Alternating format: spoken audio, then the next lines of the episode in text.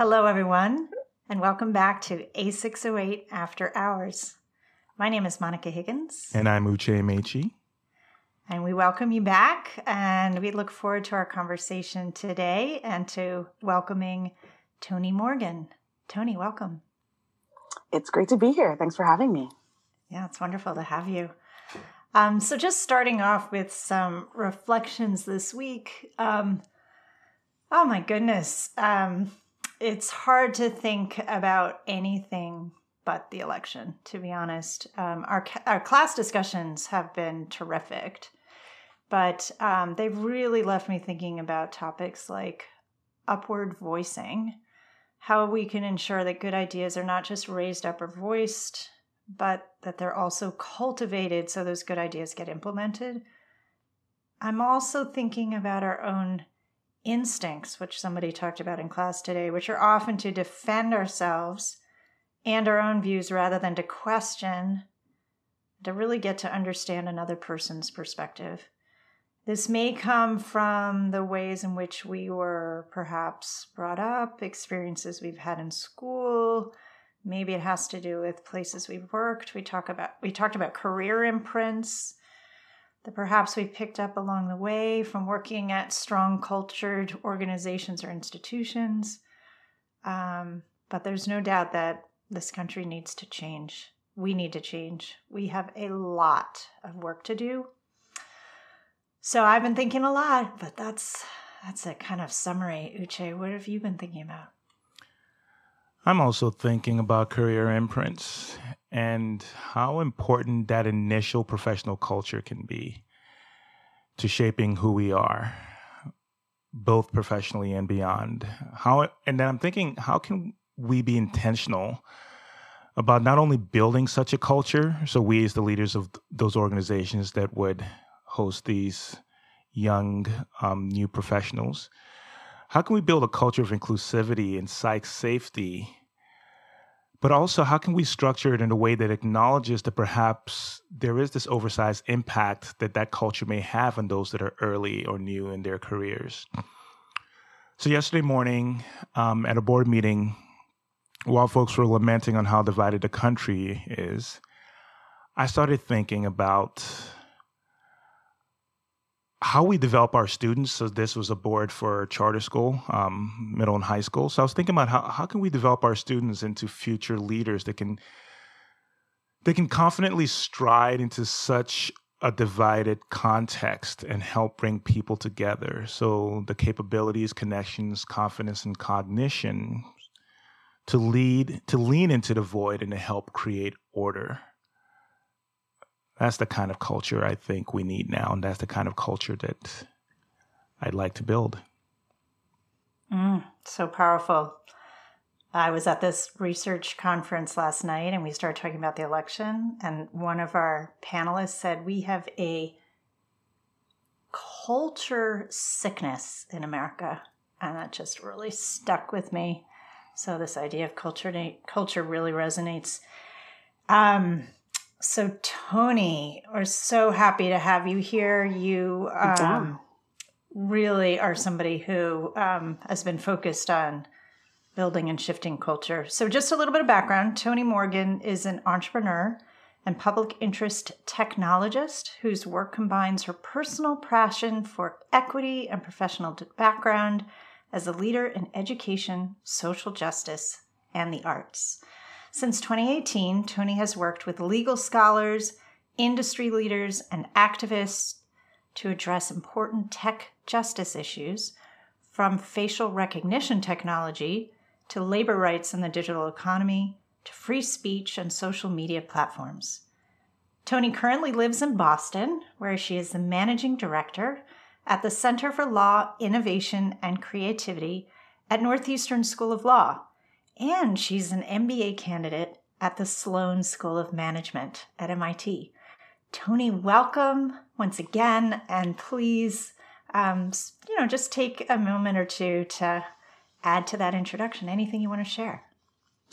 Um, it is such a privilege. Um, you know, even with the current moment that we are in, you know, kind of thinking about what's happening with the election and the results and um, all of that to to be able to have a conversation with my favorite professor from grad school. So, and I'm not sucking up. um, I think that a lot of the things that I learned um, in A608 have really shaped who I've become. So it's a real honor to be here um, and be able to now look back five years and be able to hopefully, I think, connect connect a few dots. Um, but I think you captured everything in my intro about who I am and, and what I do. I guess the last so thing I'll say is go Raptors. That's where I am. There's there's the Celtics and the Raptors divide. I'm oh, definitely okay. a, I'm definitely a Raptors fan. All right. That's wonderful. Um, okay, so let's dig in. So this is election week here in the United States. Um, as you know, we are now and have been a very divided country. Some would argue we're even more divided than ever. And as you're from Toronto, Canada, and also, having worked in the States, you understand well that this is not a unique problem to the States. Mm-hmm. It's one that you've leaned into directly as an entrepreneur, creating The Beat, an initiative to raise the voices of musicians, to your work now at Northeastern Center for Law, Innovation, and Creativity. Tell us what you've learned about bridging seemingly intractable divides in your work, especially around race. I know you've spoken a lot on these topics. Tell us a couple of things that stand out as key takeaways, especially right now. Thank you. Um, yeah. So, I mean, so so last year, around, or not last year, excuse me, four years ago, around the you know the last election, I was on the ground floor at Hugsy in Gutman, you know, kind of at the student watch party, and I had I decided to go there because a few hours prior, I was a TF for ethnic studies with um, uh, Professor Cristina Villarreal, or V for those who know her. Um, and so I could, there was a lot of, um, there was a lot in that moment in, in as a Canadian at a watch party, thinking that I'm about to watch this incredible historical moment, thinking that you know the political winds are going to shift in in I would say the direction of progress, um, and and realizing and watching and experiencing that collective just kind of hit to the chest that just like collectively winded um, at the at the election result four years ago, um, and thinking about you know what we were doing you know in ethnic studies you know, which is a course where we talk about humanizing people. We talk about um, stories and narratives. We talk about, um, you know, the ways that narratives are shaped to um, marginalize, silence, oppress, and are sometimes used to justify um, really harmful and and um, uh, and I would say violence on people and communities. Um, and so I was holding, I you know, I was holding all of that four years ago and didn't know what to do with it because in Toronto, where I come from, multiculturalism, at least on the surface level, is a is just a de facto way of being, right? So I went to, you know, in middle school, I went to Bhangra dances because I was surrounded by, you know, the, the Sikh and Indian community. That was just like a natural thing that we did. Um, my neighbors were Italian. The people across the street from me were, were Black Muslim um, the people a couple doors down from them were, you know, Middle Eastern and Muslim, right? Like it was just, and my family is, you know, my mom is British, my dad is Jamaican. Mm-hmm. It like it to me, being exposed and being sensitive to the stories and narratives that shape people's culture, that was just part of the way I lived, right? And so that was also the way that I worked too. Um, I just always took into consideration how many identities and cultures are in the room and how do I ensure that we create space to, for everyone, right? And also, and while also balancing what our group norms are. So, um, when I think about what this current political moment is, you know, I think this, this, you know, I think about coming from a space where you just kind of are raised to to know and and recognize the diversity and um, the the nuance of what it means to live and exist in North America as someone who's considered an other, versus you know living on the other side of the border, living in the U.S., where that that doesn't seem to be uh, that doesn't seem to be a, a normative idea in some spaces. Um, and so I think as a practitioner trying to navigate these two spaces, I'm trying to reconcile those two things, to be honest. Um, I'm trying to think about, especially as someone who's running a social justice, intellectual property, technology law research center um, at a school that is branded itself as the queerest law school in the in the country um, that has a lot of initiatives that essentially creates um, a pipeline of, of students who become public defenders around the across the country. You know what does it mean for me to balance all of these things right? How do i how do i as a practitioner in the tech law in the social justice in the higher ed space as a canadian who's lived with this particular experience how do i bring all of those things together and i think right now what i'm seeing with this election is a very interesting type of solidarity like we are waiting with bated breath and in in between these moments, people are sending messages of support and solidarity to each other. Um, and everyone is, and, and I mean everyone, not just in this country, but around the world, everybody is waiting for an answer, right? And so it's it's a this is a different experience than the one I had four years ago, where I was feeling not my own personal pain, but like a community pain. Um, because of you know you know you know sitting on that you know in the ground on the ground floor at Gutman. Um, now I'm I'm I'm experiencing a kind of like a preparation for healing, if I could call it that. And I think that's really important when we're talking about identity and when we're talking about race and we're talking about how to create cultures of belonging because there's definitely a harm and i think there also needs to be a space for healing um, and so whatever the outcome is i know that the experience that i've had is you know, whether it's with my classmates or my coworkers, people are beginning to prepare for how to heal and how to support um, and how to, you know, whatever, again, whatever the outcome is, find a way to move on together. And I think that is probably, if I'm going to hold on to a sliver of, of hope um, and see the silver lining, for me, that's what it would be. Mm. Yeah, I love that. Um, so you kind of touched on this, but I want to, you know, kind of move in a little further on on the topic of identity. So sure. I remember when you were in A608 um, ages ago, and one day you told us that a film crew was coming in to catch some B roll of you being at Harvard. yeah. um, and that was that a connection was to, yeah, it was. we were all, all on our toes that day, I remember. um, and that was in connection to um, a bunch of pieces that have been written up and aired about your journey from being um, homeless growing up to eventually coming to Harvard for your master's degree in education. So when you think about, um, think back now, so many so many years later, tell us what it is that you pull out about your identity and background that you believe has really shaped who you are, who you're becoming today. Um, so one of the things that, so first of all, that the the film mm-hmm. crew was interesting um, because I think we the world acts a little or seems to look a little different when there's a camera on on you and the world you live in. Um, mm-hmm. and so so that was a really interesting moment for me to get a sense of and hear hear an entire crew talk to me about what about my life they want to capture and then I'd have to talk to them and say, well, that's actually not my life, right? Or that mm-hmm. is my mm-hmm. life, right? And so that was um, a really interesting experience. Oh, yeah. um, and so the it that to me was, you know, one of the things I learned was just how important narratives are. Um, the, the stories that we tell ourselves about who we are in the world around us, but then also thinking about that film crew, the stories that other people who are responsible for who are the stewards of other people's stories, um, the stories that they decide to retell, right? So there are the stories we tell ourselves, and then there are the stories that we retell. And I think um, had it not been for that that experience with the film crew, I don't think I would have thought as I wouldn't have been as conscious about the difference between the two. Um, because I just thought living my life, they saw the exact same thing that I saw. And of course, they saw something completely different. And that was shaped by you know what they read about me in the newspaper what they you know what mm-hmm. you know whatever sideline conversations they had about me whatever they found in their internet research. So all of these other things shaped who they thought i was.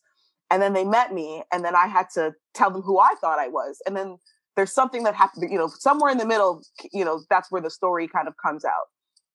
And so that taught me a lot and that really has shaped you know that that shaped who i you know how, what kind of tf i was for example in in ethnic studies. I also did some work with um, Dr. Pamela Mason um, in her um, uh, literacy for uh, I can't remember what, actually what it's called. I believe it's literacy for racial justice or culturally responsive literacy instruction. That might be the better the better title. Um, but just thinking about all of those things that you know before we step into any room, before we engage with any person, what are the stories that we're telling ourselves about the world that we live in and the person or the environment that we're about to engage in um, and engage with? And then how much of that do I believe? And then how much do I, how much how much of that do I believe? Um, so, so how, how much of that am I invested in so that I actually tell that to other people and use that to shape their identity or their reality? Mm. Um, mm-hmm. Because there, I think that there is, especially in, in education, we are giving our version of the world to a group of people. And depending on our power and our relationship to them, they're going to internalize our version and it's going to fuse with their own version. And then that shapes their, you know, who they are moving forward. So stories have become really, really important to me. Um, and so before we start anything, I I try to find all of my ways to kind of check, you know, do a do a reality check, do a, you know, can you know connection to are we living in the same world? Are we living in a similar world? How do we get our our planets or our worlds to align? And then how do we you know move on from there? Um and that has been you know i'd love to give more lessons but that is you know when i think about everything it always connects back to that was you know what's the story you tell? What's the story you're retelling? Or what's the story you believe and what's the story you're retelling? Thank you toni. Stories are so powerful and so sometimes just like underappreciated. So thank you for bringing us back to that. And I'm wondering, I don't know if this is connected to kind of the way you've talked about your, how would I say, your lens on the world and maybe how you see the world and how the world sees you. But I know that one of your major focuses at Northeastern is tech justice. Yeah what's tech justice? Can you tell me a little bit more about that? And then I'd like to dig into that a little bit, like why that's important to you. Sure. So, um, so in my intro, um, I was I use public interest technologist as a as a uh, I, uh, I use public interest technologist as a way to identify my position in the world, my positionality in the world. And public interest technology is a is a burgeoning field, um, and it's this idea that engineers, policy writers, coders, graphic designers, anybody that works in the digital space that is also committed to justice need to have a conversation about our uh, the world's investment in technological determinism and think about what interventions we need to create to slow that down. So this idea that you know believing in technology for technology's sake um, has brought us to a place of incredible innovation, um, but there are also some consequences if left unchecked. And so it's not going to require just one engineer or one person focused on tech ethics or one particular researcher, but that it's going to require a host of people working at different levels um, throughout the innovation ecosystem to really think, help people think critically about the way that we're deploying technology to make life easier or more enjoyable for people and for who. Interesting. So, is this or maybe this includes all of this. So like biases and algorithms or like jobs absolutely like taking like automation taking away people's jobs or like what just got passed speaking of the election in um, both here in massachusetts regarding um, i think it was like right to repair and then yes. in yeah. the west and coast about like uber and whatnot so That's can you right. say talk about some of those things how do they fit into your this yeah your focus. so w- yeah so within my lens so so with the work that i do at, at CLIC which is the center for law innovation and creativity uh, call it CLIC for short um, so our faculty are working on a whole host of issues across the spectrum of intellectual property and and technology but with a particular focus on privacy law so on one side of the spectrum, on the intellectual and intellectual property side of the spectrum, we're looking at um, the way patents are used as a way to provide access to medicine and affordable care. And currently, around this this you know race to find a vaccine for COVID nineteen, for example, um, thinking about what kind of um, invisible hierarchies are going to be created once um, the you know once a vaccine is is um, uh, discovered and and created and deployed, one. But two, when we combine that with, and this is kind of connects to the tech piece, when we think about the ways that, for example, contact tracing um, for people who may have been exposed to folks who've been exposed, who, who are either you know tested positive for, for COVID nineteen or at high risk, and we think about the over representation or the um, um, or the ways in which uh, COVID 19 has impacted communities of color and working class and low income communities of color, connecting all of those pieces together raises a really big question about equity and justice in the tech economy because now we're now creating a culture of surveillance where health records of low income people are being shared. We're creating a culture where um, this type of surveillance is permissible and there are going to be especially i mean because we're talking about a vaccine that will cure the world right and so trying to balance, you know, how do countries um, manage their intellectual property regime so that one, everyone can get access to this vaccine when they need it, but that there aren't also that we also need to consider kind of the governance structures that will disenfranchise um, racialized, low income, marginalized communities um, just by virtue of, of, of the way that COVID 19 is impacting these communities. So it's super interdisciplinary work. Um, um, and it's, it's really interesting. And then on the other side, when we're thinking, for example, of Proposition 22, which is um, uh, which was the the ballot measure in California around um, classifying Uber drivers or or um, uh, Lyft drivers, Uber drivers as employees as opposed to independent contractors, um, and thinking about you know what are what are some of the labor rights considerations that we need to take into account when we have a um, we have companies that are not prepared to take on uh, take on employees and provide support and benefits to employees, but uh, this against a backdrop of a crumbling system where gig you know where you know folks in the gig economy or independent contractors don't have access to healthcare don't have access to the other kinds of uh, affordable housing, don't have, you know, might live in food deserts. Um, so, so what does it mean, and what questions do we need to raise around, you know, what perhaps labor practices look like, or perhaps how these tech companies are, you know, are governed. Um, and then kind of the, the sweet spot for for CLIC of the work that we're doing currently around privacy laws thinking about the ways that private data is being commodified um, and then thinking about who has access to that data. And then again connecting back to this culture of surveillance um, how people are using that. So not just um, you know law enforcement but how are teachers using the data to surveil students and to um, um, track students in one group or another or deny access or provide access to resources for for various types of students. Um, so how is data being weaponized in ways that you know and used for nefarious purposes in ways that we've never imagined? And then what kinds of governance structures need to be imposed? And what do we need to learn about the way we think about innovation in order for that to happen? So and this happens on the education level. This happens mm-hmm. on when we're thinking about the legal level when we're you know on the level of the law at policy, but also just like in the tech se- or you know the innovation sandbox.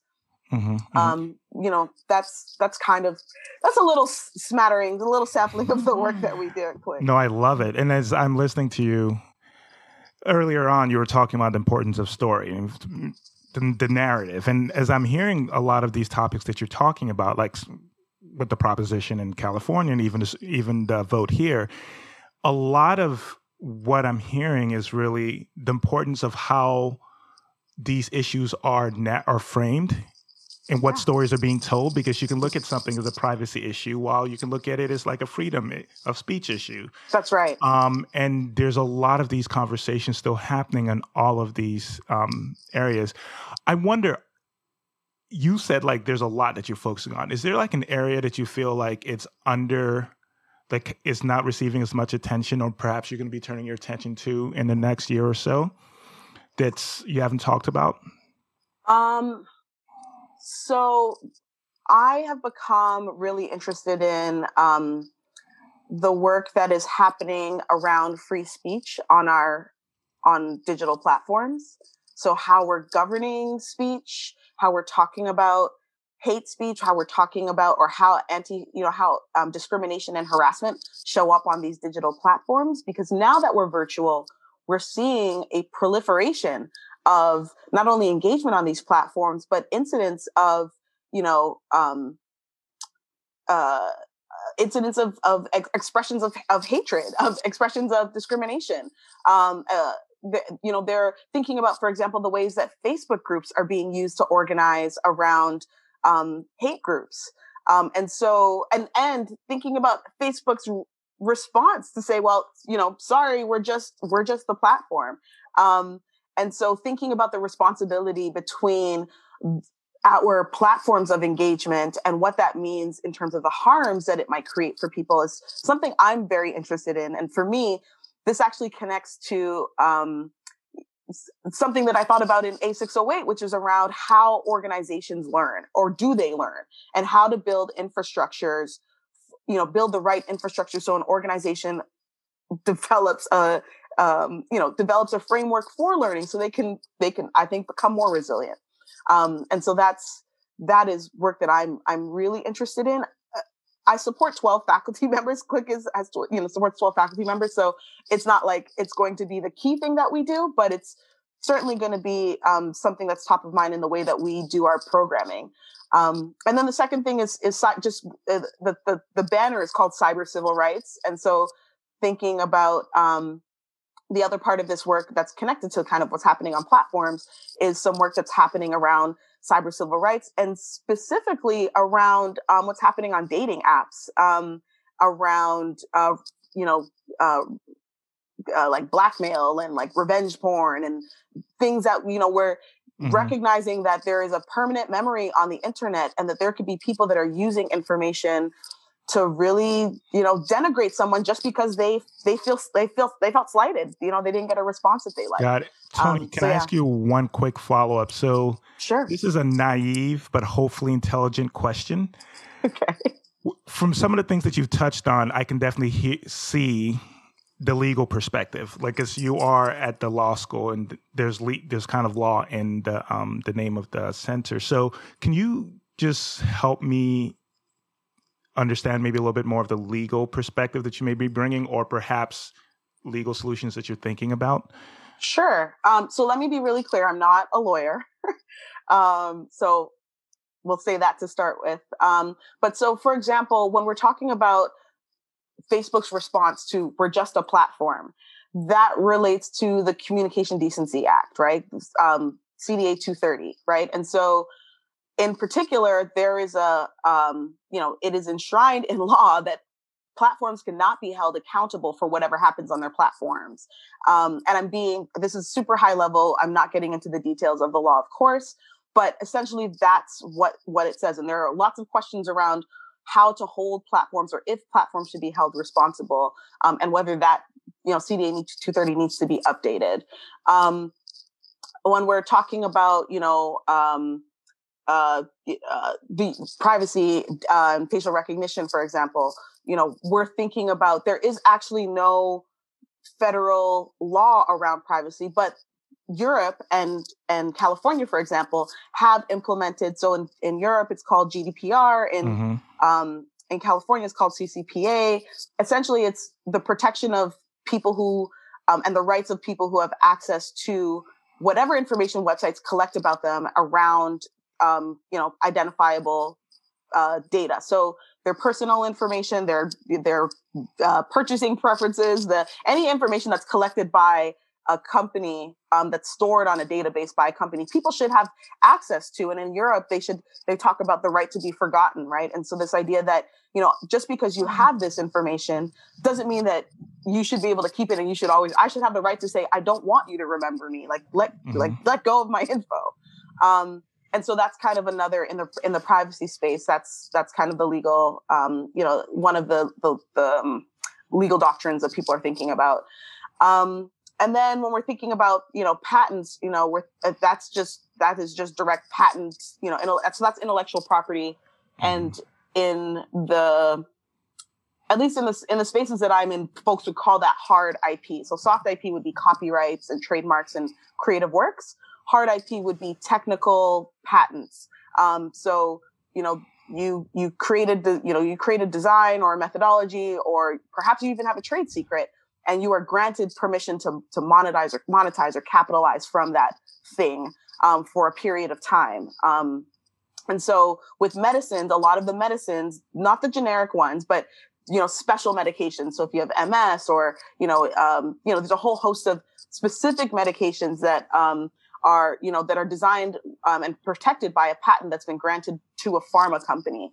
Um, and the mm-hmm. pharma company that, you know, when, when they invest in their R&D and their clinical trials and all of that, they're doing that because they want to extract as much value as they can from that patent. Um, uh, uh, from that innovation that becomes the patent that they then Got commercialize. Mm-hmm. Mm-hmm. Thank you. Wow. You, you, may not be a lawyer, but you are. Yep, you're moving in that direction. You're Thank you. Really knowledgeable. Very this knowledgeable. Is, I, t- I took a hard left and went to business school instead. I don't know. I think everything's going to come together for you, no doubt. Um, it's so interesting you talking about, um, you know, how to hold organizations accountable at the same time as how do you enable organizations to learn? Yes. And how do you how can you possibly do both at once? So this conversation has definitely left me thinking about that kind of tension of holding them accountable even when perhaps legally we don't have to hold them accountable but ethically we should hold them accountable and how do we help them learn absolutely and i i think you're you're right in that space i was also um, I have to admit, I was I was left with your comment about the 2016 election, where you said you felt we were collectively winded, and I kind of feel like the same way right now, collectively mm. winded. But this power of narratives and the power of stories um, is it sounds like um, it's an opportunity for us and a way for us to think about healing moving forward. Um, I liked that whole piece as well. We've been talking about narratives. Do you remember the Little Red Book and Jan Carlzon and all of that? We were talking about stories and symbols and you know, um, and how those can be used and also misused. That was the latter part of your conversation and thinking about um, people's rights, frankly, you know, because people can make up all sorts of stories and that can turn into not just you know disinformation or misinformation but malinformation. And so um, it's just so powerful. So that's those are a couple things i'm left thinking about. Um, how about you uche? I'm coming back to the importance of story. It's so powerful. As i was listening to you talk um, toni even though you're not a lawyer you're so convincing and you're so passionate about it and as i'm thinking about like all the especially in this election season but even looking specifically at those like propositions that we were talking about there were so many f- strong stories and framing about it and it can really drive people help them understand but it can also stories can help polarize people move mm-hmm. them in different mm-hmm. directions so it's such a powerful but again like i said earlier i believe often underappreciated um, skill, that rhetoric piece. And then mm-hmm. something that we didn't really push on or explore too much, kind of the inner workings of the center. But you mentioned kind of in passing that you support 12 faculty, and I'm assuming they probably range across the legal, um, creative, and innovative perspective. So you've got like these different um, areas that they're working in, perhaps different epistemologies in terms of how they think about what's right and so on and so forth. And to bring them together I'm mm-hmm. sure story has to play a powerful um, aspect in that, both to get them to understand each other and maybe align them to move in the same direction, but then to speak with a one voice. So thank you. Yeah, it's my pleasure. Awesome. Um, mm-hmm. yeah. I just I thank you for the the chance to speak and and connect with you and be able to bring all of the work I've done in the last five years since taking class to the wow. floor. Well, we love it. We love it. hey, do you mind if we ask you a couple of um, fun questions? Yeah, let's do and, it. Okay. Yeah. So um, we love to ask our guests what's uh, their favorite dessert. So what is it for you? Chocolate chip cookies with coffee ice cream coffee flavored ice cream. Coffee yeah. Flavored ice cream. That is super decadent. Mm. Mm. Oh, that's how I live, Uche. I think you'd want to like you'd want to like have the cookies and that's like intense, milk. and then it's like no. let's have some vanilla, vanilla ice it's cream. Rich. no, you're like no, no. This, you're like I'm doubling it's in. Rich, yeah. Okay, all right, okay. Yeah, I'm not like hating. That. I'm not hating. I can handle that. Um, all right, let me ask you my question, which is kind of not as lighthearted, but I think it'll it gives you space to reflect. what are you most grateful for right now? Right now, um, what am I most grateful for? So many things. Um, I'm going to sound like a little bit of a cliche, maybe. um, I am, I am really, so in, so in Toronto, um, I really, I really love living in Toronto, but I love working in Boston. I love the community that I have here. Community is really important to me. And so I am really grateful that, you know, highs and lows and like whatever the experience is in between, I have such an incredible community kind of chosen family here um, that I'm really grateful for. Um, and they, they've, they've certainly made me better. Brilliant. Mm, that's Brilliant. wonderful. Thanks for sharing. All right, last question then. What's one thing you wish somebody had told you about life after HGSE? Oh. These people travel with you. Ah. You know, yeah. Um, I it was it's such a shock to me that five years has passed because I'm still connected to so many people and it feels like just yesterday we were in class together.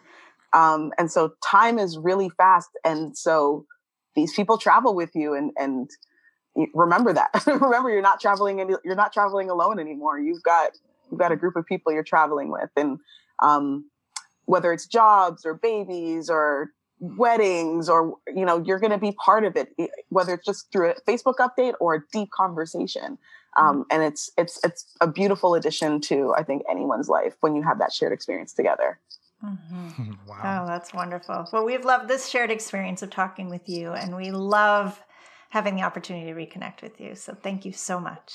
Thank you so Thank much, you. Toni. And thanks for that um, amazing plant behind you. That's just. Thanks, a little, little greenery to keep, yes. yeah, keep the spirit up. Indeed. Sure. Definitely. Indeed. Definitely. All right. AKA my fake plant. okay, well, you said it, not me. It matches my fake plant, but you oh know, oh neither here nor there. Bye.